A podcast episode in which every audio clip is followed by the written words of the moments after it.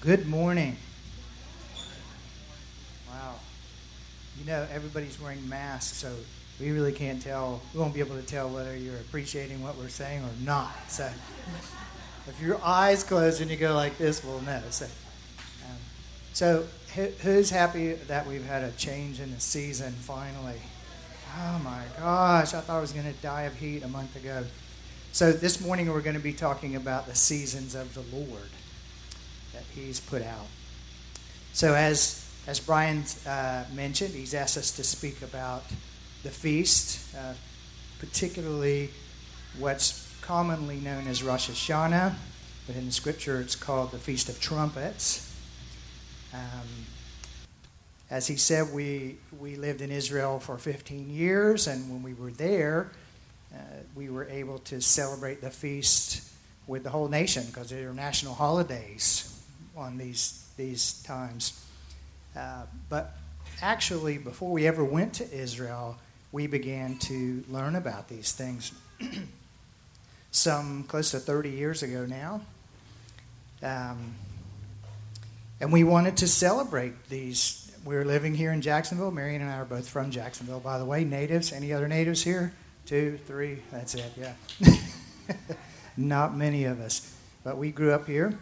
Um, so we wanted to celebrate the feast, but how do we do that? And trying to figure out how to do that was a challenge.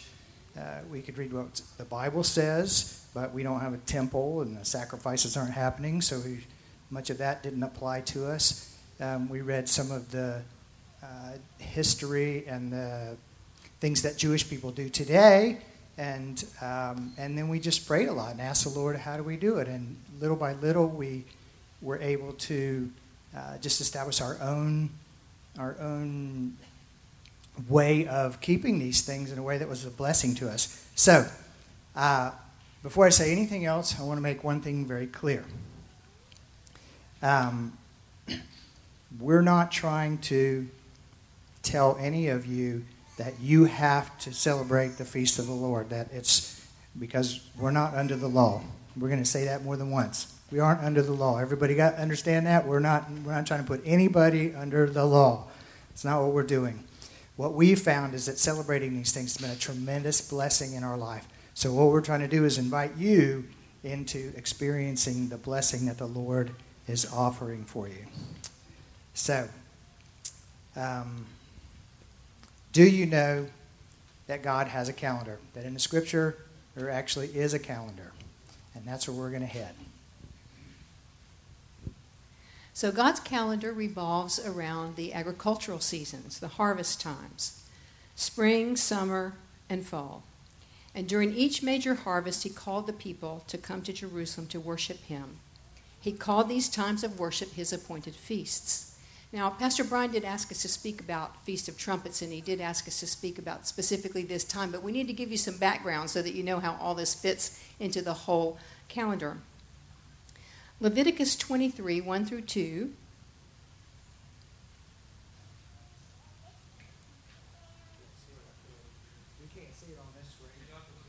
Okay. Well, I can't really see it from here. But the Lord spoke to Moses, saying, Speak to the children of Israel and say to them, The feasts of the Lord, which you shall proclaim to be holy convocations. These are my feasts. He doesn't say these are the Jewish feasts. He says these are my feasts, the feasts of the Lord. And there are two specific phrases there the feasts of the Lord and holy convocation that are used. I want to explain these words to you in Hebrew, not that you need to learn Hebrew, but I want you to understand a little bit deeper meaning of, of uh, holy convocation and feast of the Lord.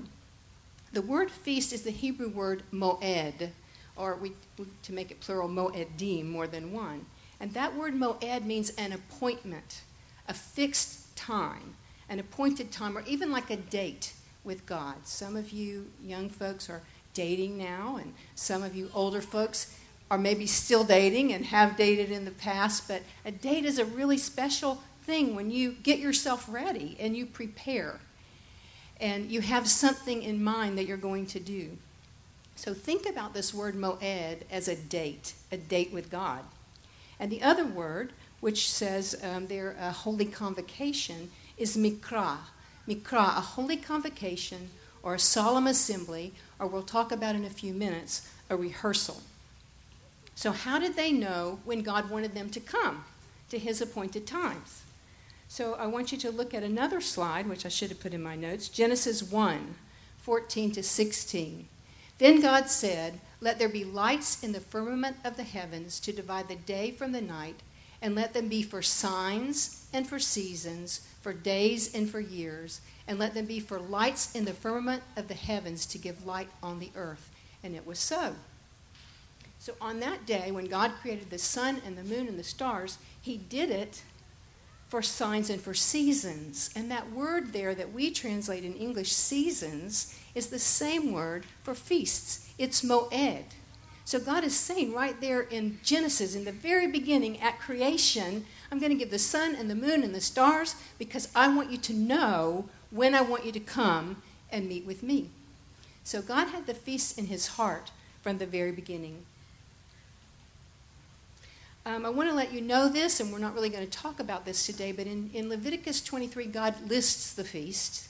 And the first feast that he lists, that's the first feast that he lists, is the Sabbath, Shabbat. And he explains to us when is the Sabbath. The Sabbath is on the seventh day of the week. The Sabbath is a weekly time set apart to meet with God. So I want to explain one other thing to you about the way God considers time. Because in our thinking, time begins, the day begins at sunrise. Sun comes up, it's a new day dawning, right? Wrong. Because in Genesis 1, when we go through the creation story, remember it says, and evening and morning was the first day, and evening and morning was the second day, and evening and morning was the third day. You getting it? And evening and morning was the fourth day. So when does the day start? In the evening. In God's way of thinking, the day starts in the evening. So today actually started last night when the sun went down. Okay, so, in, if you want to look at all the feasts and you want to see what the Bible says about all of them, go to Leviticus 23. And Leviticus 23, verses 4 through 44, will explain to you all the details of the feasts of the Lord. I just want to say one other thing to you about the feasts as we're talking about them, because we're sort of applying them to ourselves today. But when God gave the feasts, He gave them to Israel. And Israel has kept the feasts and stewarded the feasts for thousands of years. And for the most part, the Christian church ignores the feasts. So we just want to, I want to honor Israel always for that gift. They've hung on to something very precious and very valuable and very significant for us. And I just want to make sure we know that God gave it to them first and they've kept it. And because they've kept it, we get to know about it and participate in it. So we want to honor them and bless them for that. I said to you that the, um, the feasts of the Lord revolve around the uh, agricultural season of the, of the year. And so we have three times of feasts in Scripture in the spring, in the summer, and in the fall. In the spring feasts, we have Passover. And God calls that the 14th day of the first month. Then we have unleavened bread, the 15th to the 21st day of the first month. And then we have the, the Feast of First Fruits. And that's a little tricky because you start counting that on the first day after the Sabbath that falls during the week of unleavened bread. Are you guys confused yet? Every year we have to think about this again. Now, how exactly does this work? The second time, it, we're not doing the spring feast, so you don't even have to know that now. Uh, in the summer, the second time of, of harvest, and that's the Feast of Weeks. And we in the church know that feast, and we call it Pentecost. But it's called Pentecost because you count seven weeks plus a day. So seven times seven is 49 plus 1 is 50. And then in the fall, and this is where we're really going to focus most of our attention today because we are in the fall, the Feast of Trumpets falls on the first day of the seventh month. We happen to be right now on the biblical calendar. Remember, we showed you the calendar at the beginning. In the biblical calendar, we are, we are on the seventh month, which is the month of Tishrei. And the first day of the seventh month is the Feast of Trumpets. The tenth day of the seventh month, and we're, we're, to, we're going to observe that next week, is the Day of Atonement.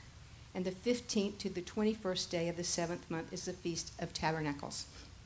Now, for reasons having to do with how they calculate the rising of the moon, the Feast of Trumpets is actually celebrated on two days because we want to make absolutely sure that we don't miss it and we get it right.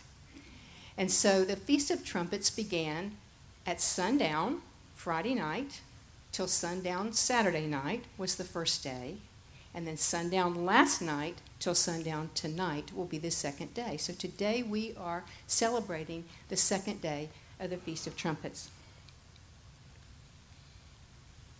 On our calendar, the Gregorian calendar that we use, today's date is September 20th.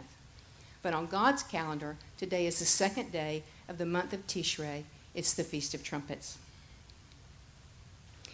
Now, we already explained that the word used for feasts and for seasons is moed, or appointment or date. And the word used for convocation can be translated solemn assembly or rehearsal.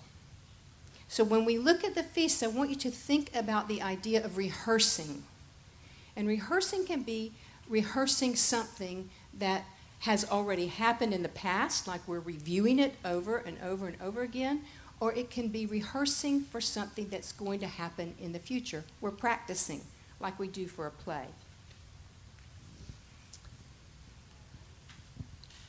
That's exactly right. So now we're going to go to our visual aid, this uh, menorah, which is covered in solid gold paint. Some of the people in this room helped us paint this. Um, but it has seven branches. If you don't know, there was a menorah in the temple, which was lit all the time. And it was made of pure gold, the one that was in the temple. Wish we had that one. They say it'd be worth about $7 million today, the amount of gold that was in it. So, uh, so what we're going to do is re- use each branch to represent one of the feasts. Now, here's what I want to say uh, about what we just said. God said he, he made appointed times, and He told the Israelites to do this stuff, and they did it. And most of it was remembering things from the past. But this God that we serve is so amazing, isn't he? Isn't he an amazing, unbelievable, unfathomable, all powerful God? And the things that are in his mind and heart are so far beyond what we can comprehend. And I believe the feast are, he incorporates that into them because not only did he give Israel this stuff to do to remember, but he had it in his heart that in the future that was going to mean something that was even going to be better than what they were remembering. So we're going to start off with the first branch being Passover. Now, most of you know what Passover is. That uh, this is when, if you don't know what Passover is, you can read your Bible or you can watch The Prince of Egypt, which will basically give you the story. Uh, and it's a great story of deliverance that God went to Egypt and by signs and wonders. And he says, with his mighty right hand, he delivered the Israelites from the bondage of slavery, didn't he? Took them out with all those miracles, um, took them out supernaturally, took care of them. But what happened? So he told the Israelites, remember this, celebrate this Passover forever. He told them to do it forever. That was the commandment. Some hundreds of years later, something like 1200, approximately 1250 years later, what happened on Passover. This guy we know named Jesus was on the scene, the Son of the Most High God. And what happens? He is sacrificed on the day of Passover. He is crucified, and he becomes the lamb that was slain. So we're not any longer remembering that painting of door painting of blood on a doorpost. We're now we're now experiencing the painting of blood on our hearts which brought forgiveness of sins for Israel and for the nations, for all of us. how much better is that deliverance? We've been delivered from the bondage of sin and death, not just from slavery. So God has something much more important in mind for Passover. Now, the next feast, which was unleavened bread, God said, told Israel to do this, celebrate this uh, forever. He said, This is a, I want you to keep doing this until forever, which is a long time. So, what did unleavened bread represent? It represented when they left Egypt, the day after the Passover, when they left Egypt, the women were, they took their bread dough. They didn't have time to put leaven in it or yeast because they were in a hurry. So, what did they do with it? They, it says in the Bible they wrapped it up in a cloth and carried it in their arms as they left Egypt. And they were supposed to have the Feast of Unleavened Bread. Some of you might know that during Passover you eat just matzah. You don't eat bread with leaven in it. I hate matzah, but I eat it every year and remember the suffering, uh, you know, suffering of the Israelites. But and I remember this. This is what they were supposed to do. Thousands of years, I say thousands, hundreds of years later, 1,200 years later, what happened? Jesus, who was crucified the day before, he gets wrapped in a cloth and put in the grave. He's now the unleavened bread because in the Bible, leaven often represents sin.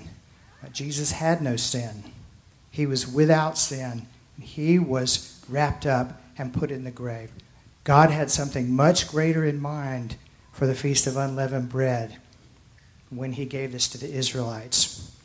And today, if you participate in a Passover Seder, even non believing Jewish people who have a Seder meal at Passover, this is part of what they do. They take a piece of matzah and they wrap it up. They don't even know what they're doing. They don't even know that today it represents uh, Jesus, Yeshua, being put into the grave, wrapped and put into the grave. But it does. So that's the second branch.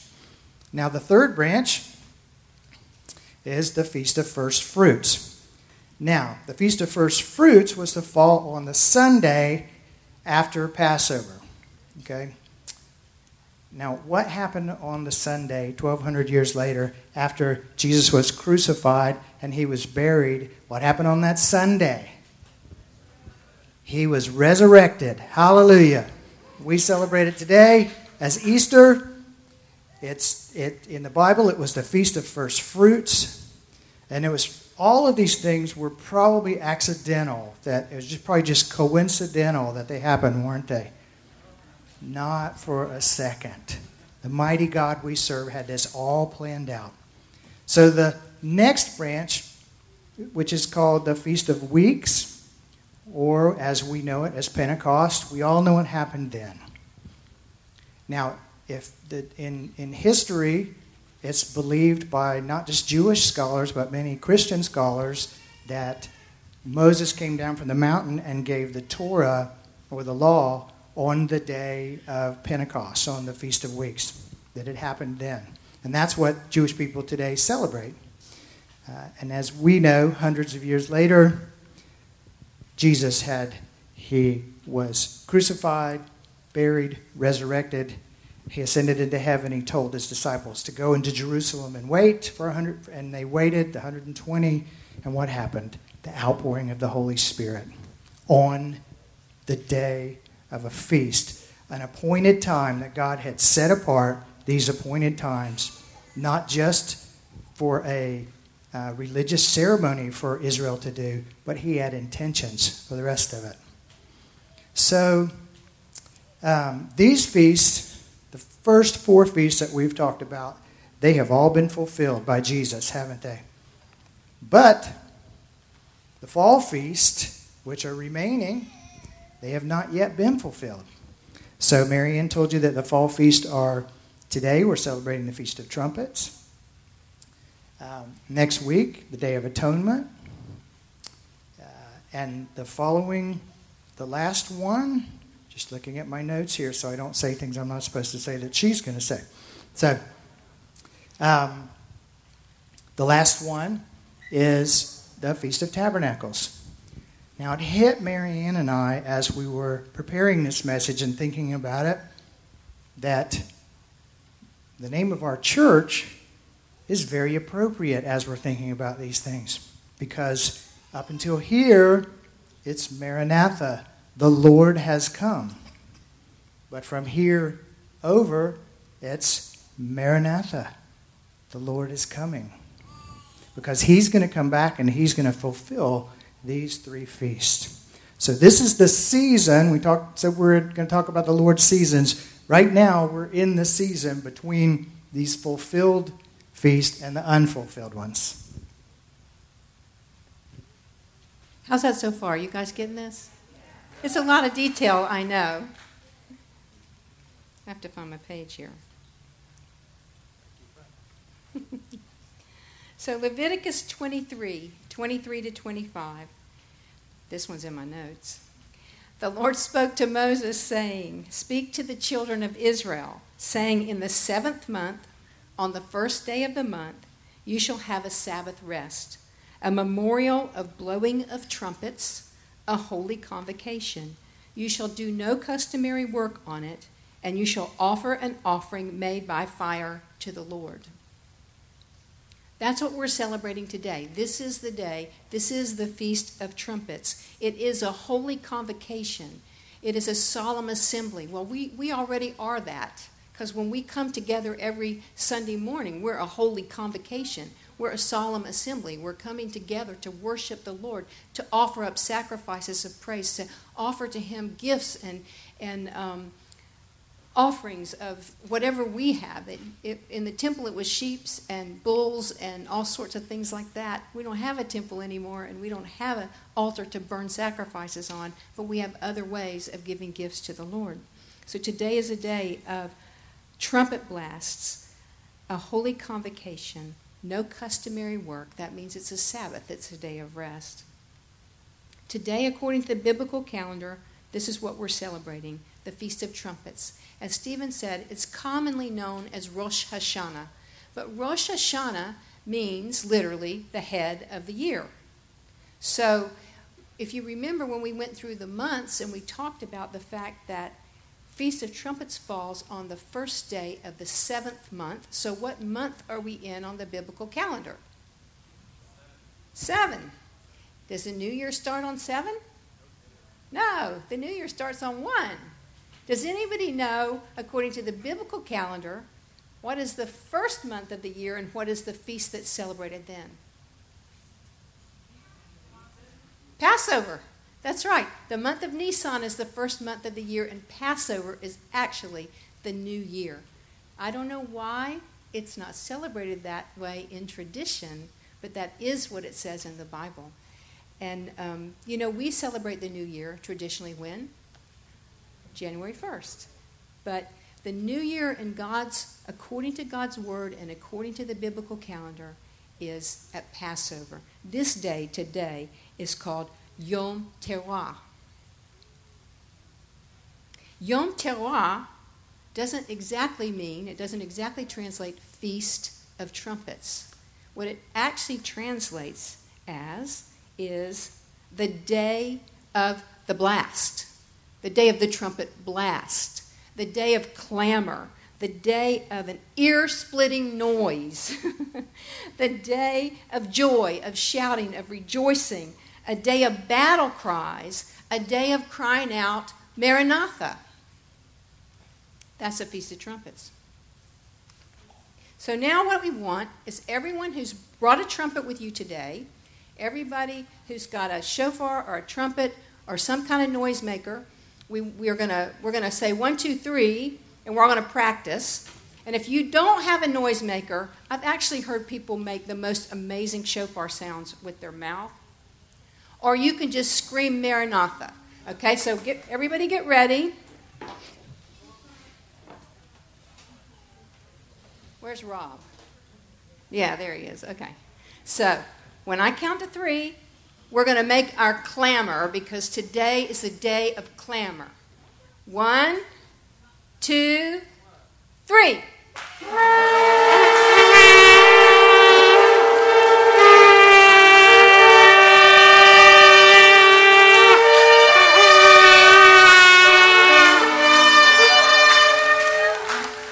Okay, so in the simplest form, we have just celebrated the Feast of Trumpets. We've come together as a holy convocation. We're resting, we're not doing any work, and we just made a great sound to the Lord. That is the Feast of Trumpets. Good. That's good because we're going to get even noisier than this. So, when we first went to Israel in 1998, we were really excited because we thought we get to celebrate the feasts, the Moedim, in Israel. But it didn't take us long to figure out that if we celebrated the feasts according to Jewish tradition, then we would not be celebrating the feast with the revelation of Jesus. And if we didn't celebrate, as believers in Jesus, if we didn't celebrate the feast with the revelation of Jesus, there wouldn't be any life in it for us. So, as Stephen said, we began to ask the Lord, you know, Lord, what do you want us to do? How do we do this? We, we want to do this, but we don't know how to do it. And so, one of the first things the Lord taught us was the first thing we taught you. These are my appointed times. I want to meet with you at this time. You come, you get yourself ready, and you come to me, and you come expecting something because I will be there. And if you come expecting and I come, we will have a good meeting.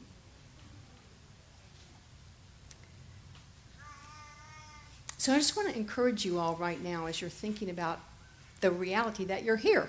You're here at a holy convocation on the Feast of Trumpets, worshiping the Lord and blowing trumpets and prepare your hearts because He's here too. Not that He isn't always here, He's always here. But He especially wants to meet with you today. So, Lord, we just ask you to speak to us. We want to know what you have to say to us individually and what you have to say to us corporately about the Feast of Trumpets and how you want us to celebrate this feast in you. So, one year when we were celebrating the Feast of Trumpets, it occurred to us that it's a day of clamor. It's a day of proclamation and acclamation. So that year, we went back in our journals and we looked for prophetic words that the, word ha- that the Lord has given us and scriptures that the Lord has given us and things that have been spoken over our lives. And so on the Feast of Trumpets, we took those to the Lord with shouts of acclamation and said, Lord, you said this about us, and you said this about us, and you said this about us, and we trust you and we believe that you're going to bring all of this to pass because you're a good God and you're a great God. We also did the same thing for Israel, and that's really easy because you just open your Bible, and almost every page you turn to, you're going to see something that God said about Israel, something that you can speak back to Him and pray back to Him and speak over Israel prophetically. So that became part of how we celebrate the Feast of um, Trumpets. And so I've got some pictures here. The last nine years that we were in Israel, we lived in a little town called Omer, which is the closest town to the historical site of the Well of Abraham. So we started going every um, every feast of trumpets with our friends, and some of you re- may recognize Mariana there in one of those pictures. She's been here at Maranatha Church to speak before. But we would go out there on the Feast of Trumpets with our friends, with our shofars, with our trumpets, with our declarations and our proclamations and our Bibles, and we'd worship out there and sing to the Lord and make lots of noise and pray over each other. And it was a wonderful way to celebrate the feast. We really enjoyed it. Something the Lord spoke to us this year as we we're preparing to speak to you and Stephen alluded to it, and we'll probably repeat it again, is that the feasts were in the heart of God from creation. It's not something he thought about after he brought the Israelites out of Egypt, like he said, okay, well, I got to do something with these people, give them something to do, keep them busy. No, he was already thinking about the feasts in creation. And he gave them to the Jewish people to rehearse, as Stephen said, for about 1,200 years and, and, and the whole time they're, they're rehearsing, they think they're looking back. They, they're just remembering, and they are, and it's, that's legitimate. If, if it were only that, it would be enough. They're looking back to something God did for them. But they didn't know that they were rehearsing something else that God is going to do for them and for the whole world. And they carried that for us, like an intercession, for hundreds of years, and they didn't even know that they were doing it. And so we have so many reasons to thank God for Israel, to bless Israel, to pray for Israel, and pray for their salvation. Because their Messiah is our Messiah.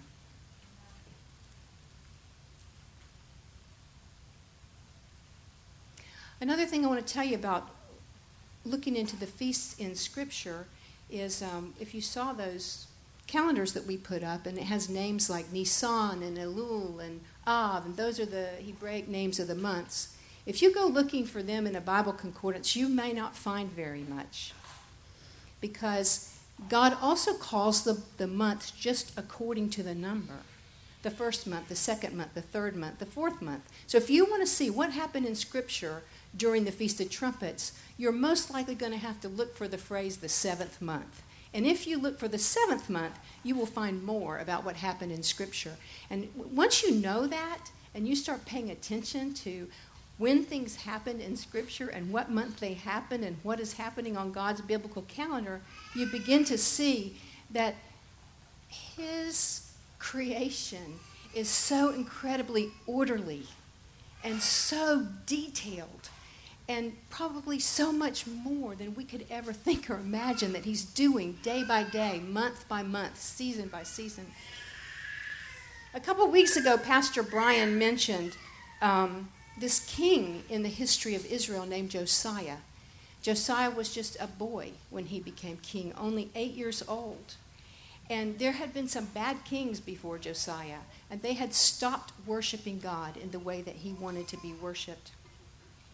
And they had actually allowed other gods to be worshiped in the temple. And they had lost the Torah, their Bible. They didn't even have it anymore. Pastor Brian mentioned that a couple weeks ago. So Josiah, when he became king, he sent some people to clean up the temple. And in the process of cleaning up the temple, they found the book. They call it the book of the law. They found their Bible. And the high priest gave it to a scribe who took it to the king who read it to King Josiah. Now by this time Josiah is about 24 years old. Anybody in here 24 years old? Wow, we need some 24-year-olds in here. but he's pretty young, like college age. Now when it happened that the king heard the book of the law, their Bible, he tore his clothes that's a sign of grief and mourning. And Jewish people do it until today when someone dies, they tear their clothes. And the king called all his elders together, and the priests and the prophets, and all the people, both great and small, and he read the book to them.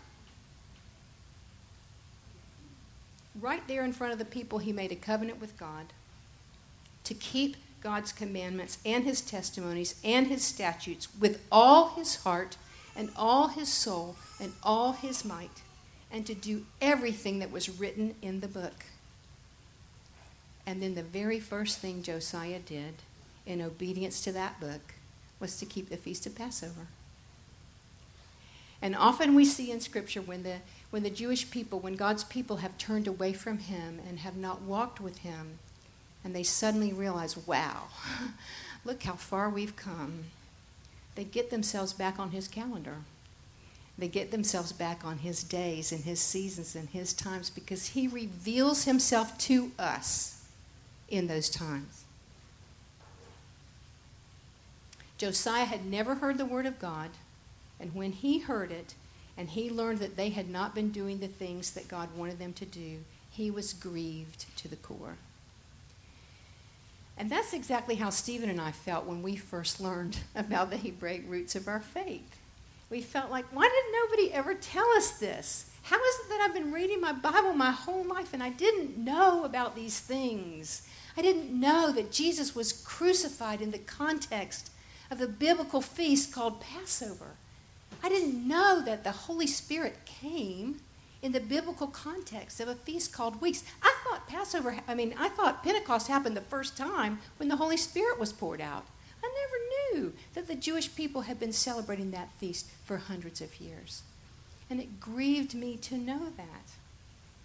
No one had ever told me that the biblical feast pointed to the first coming of Messiah and the second coming of Messiah. And you know, when we knew we were angry, kind of mad at the church, but I guess really it's not the church's fault because it's my responsibility to know what's written in the book. But the Lord has been gracious to us and, and helped us to see that, that we're all in a we're all in a process of time with him. And he he's doing things in his calendar and in his time clock that I don't really know about. And I think one of the things he's doing now, even in this generation, in the last couple of decades, is revealing his feasts to all of his people. Because he has something that he wants us to know about him that we know when we understand the feasts. Again, I want to be clear, as Stephen was before, we are not under the law. We're not under the law. You're not under the law. Nobody here is under the law if we if we don't keep the feasts, we're still walking with the Lord just like we were yesterday. It, it's a blessing. It's meant to be a blessing. It's meant to um, help us see and know and understand more of the Lord. But it's not in any way um, a burden. So, one more portion of scripture I want to give you. Fast forward after Josiah to Nehemiah. And God's bringing the Jewish people back to their land. And they've struggled to rebuild the temple, and there's been lots of opposition, and it's taken decades. And then, catch this little phrase because I promise you I've probably read it 20 times and never saw it before. On the first day of the seventh month. What feast happens on the first day of the seventh month? Trumpets. Here we are today. On the first day of the seventh month, Ezra and Nehemiah gather all the people together in Jerusalem, and Ezra the scribe stands up on a wooden stage like this, and he starts reading the Word of God to all the people. And Scripture said it's everybody, young and old, small and big, everyone who could understand comes and stands in front of Ezra, and Ezra reads the whole Bible to them the whole Bible that they had at that time, from early morning till the middle of the day. He stands there reading, and they stand there listening.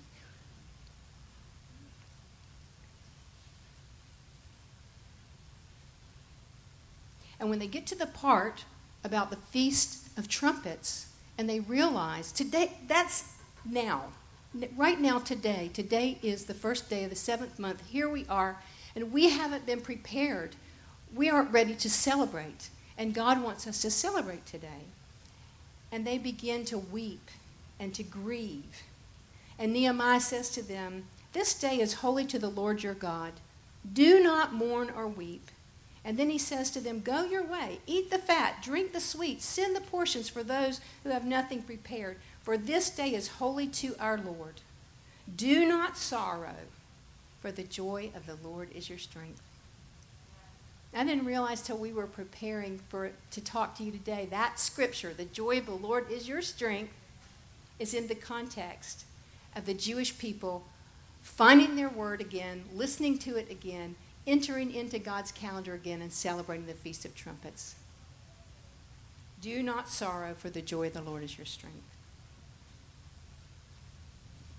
Interesting that verse that says, Go your way, eat the fat, drink the sweet, send portions to those for whom nothing is prepared. It's tradition in Israel, if you were there during this season leading up to today, people send gift baskets to friends and, and relatives, and it's, it's a time of giving gifts to one another. So, um, we only have 26 more pages of notes. I'm just kidding. Only kidding. What time is it? Okay, we're doing fine on time. Are we doing fine on time? Okay. I'm, a- I'm asking those people sitting in their easy chairs in their living room watching us, they don't have masks on and they have a cup of hot coffee. And did you hear what she just said? I don't know. Sorry. okay, so it's it's a little easier. It's much easier to look back at the feast that have already been fulfilled and see the fulfillment that's happened. It's a little more challenging to look forward to the unfulfilled feast and see what do they represent. But we're going to do it anyway. So, this feast today, the Feast of Trumpets. The shout, the blast, it's, it's saying, uh, get ready for the Day of Atonement. And what is the Day of Atonement? the most holy day on God's calendar. And the Feast of Trumpets, I mean, a trumpet blast represents lots of things, but one of the things it represents is come to attention. It might represent that the enemy's coming. We need to get the, we need to get the soldiers out. We're fixing to get attacked. Uh, so, um, in terms of the fall feast, it's, it's a call to attention saying, Here come the fall feast. And these days leading up to it are called the days of awe the days leading up, sorry, I didn't say that clearly. The days between the Feast of Trumpets and the Day of Atonement are oftentimes called the, the days of awe. So, this feast, the Feast of Trumpets, is a trumpet blast. What do we know is going to happen when there's this enormous, great trumpet blast? Hallelujah! It didn't happen today yet, but it still could. But I believe it's going to happen on the Feast of Trumpets. It makes sense. Why would God? I mean, maybe it'll happen on another day. He told us we won't know the day, but um, we don't know the year, but that could be. Wouldn't that be awesome if this is that day? It makes sense to me.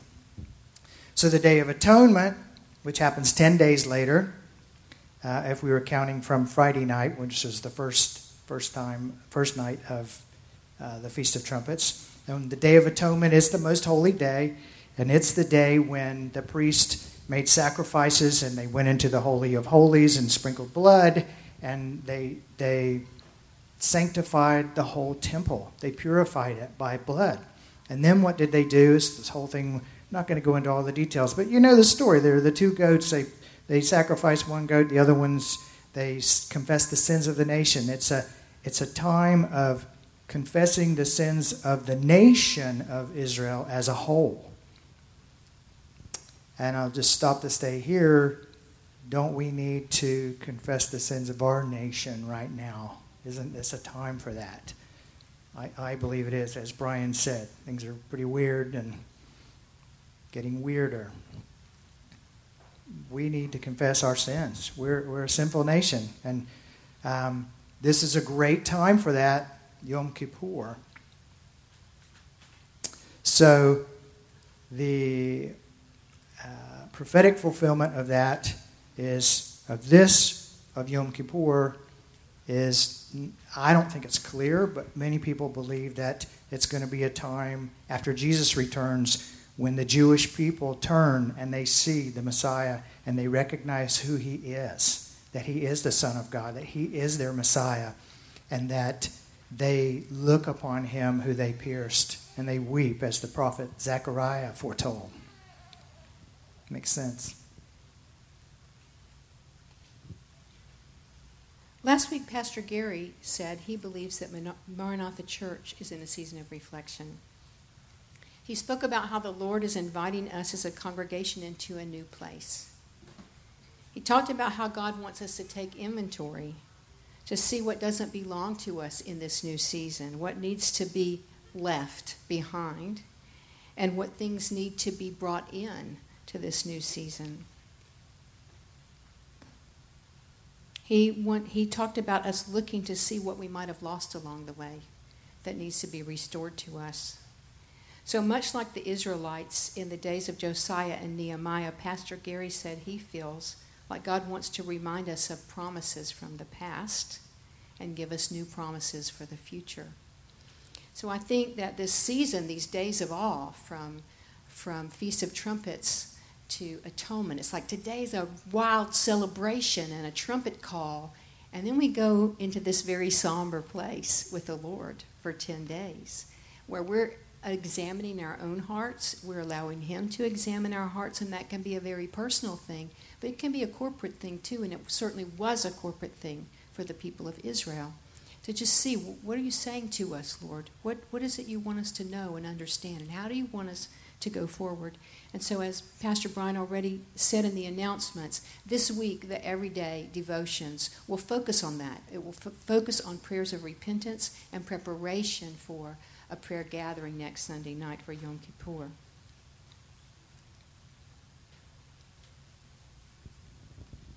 Okay, so we're we're down to the last two pages, almost page and a half.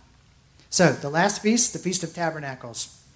And we have some slides from when we celebrated the Feast of Tabernacles last year. You know, the Israelites were commanded to build a booth or a tabernacle and dwell in it for seven days. This is the booth I built last year uh, in our backyard. I'm going to build one this year, weather permitting. So um, you can go to a few of those slides. There's some people you might recognize in there that came to. We like to celebrate and have people over and enjoy the time and swat mosquitoes because we have them in our yard. But uh, it's the Israelites were commanded to to rejoice before the Lord during the the Feast of Tabernacles, and so the last one in the unfulfilled section of our menorah is the Feast of Tabernacles, and what can that represent? It's probably going to represent when Jesus returns and He tabernacles with us and we live with Him forever. And if you don't know, some of you might know, but because there are people who say, we don't need to do any of this, this is all done with, it's in the Old Testament, and it's never happening again. But if you look in the book of Zechariah, it talks about the Feast of Tabernacles in the end times when Jesus is here, and it says nations who don't send people to uh, worship at the Feast of Tabernacles in Jerusalem, they will not get rain in their nations. So it is, it is going to be celebrated again uh, when the Lord's here, when, when Yeshua's here. So uh, for us, it's like, wouldn't it be an awesome thing to be celebrating these feasts when, when they actually get fulfilled? I think it would be. I mean, I would have liked to have been there on the day of uh, Pentecost and seen, you know, have some flames on my head and stuff. So um, now we're going to, I am going to build a sukkah. Anybody that wants to come. It's called a sukkah. The word is, in Hebrew, the word is sukkot, which is basically means a tabernacle or a tent. Uh, and I guess this is our little summary here. So, here we go. you guys don't know. Because we, when we prepare to talk together, it's, it's way easier to just prepare your own talk and give it, because then you don't have to coordinate with anybody. but it's a real test of relationship to share the parts and figure out who's saying what, and not get mad at the other one who said your part and messed you up, and now you know what you're supposed to say. One time we one one year we did a marriage seminar for a bunch of people in the church we were in and our daughter was about 12 years old and one Sunday night in church, she said, When is this marriage seminar going to be over? I am so tired of hearing my mom and dad fight every week when they prepare. so we didn't have too much fighting actually going into this one, just to let you know. So, what's the most fitting and appropriate cry for the Feast of Trumpets? Who was listening? Maranatha! The Lord has come, the Lord is coming. It's the best because we're, we're, we're actually declaring all the feasts of the Lord in that phrase the Lord has come, the Lord is coming. Maranatha. And that's really what the feasts are about. And that's really what God was proclaiming for hundreds of years, yes, now thousands of years. The Lord, Messiah, has come, Messiah is coming. And for we people who are believers in the Lord, what should be the deepest thing in our heart and the thing that drives us and excites us and motivates us is the Lord is coming. The Lord is coming. The Lord is coming. If you don't know that and you're not thinking about it, I want you to think about it today because He is coming. He came, just exactly as it was rehearsed, and He will come, just exactly as it is being rehearsed. He's coming back, and we want to be ready for Him when He comes. We want to be found doing His will when He comes, and that's what we have right now. Is time. that's what we have in this season. Is this, this is a season of preparation before the Lord's return, and I want all of us and everybody we know and everybody we love and everybody we meet to get prepared for the return of the Lord. So when the trumpet blasts, it's kind of like saying to us, hey, you guys, wake up. He is coming, and you need to get ready. So, what is the most appropriate cry or shout for the Feast of Trumpets? Maranatha. So now, James, I have another job, if you don't mind. In this box on the front row are trumpets for the young folks who don't have a trumpet.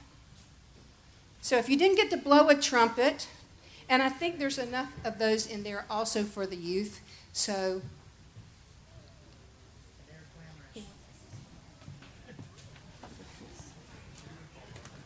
yeah. Rob, will you come back? Get.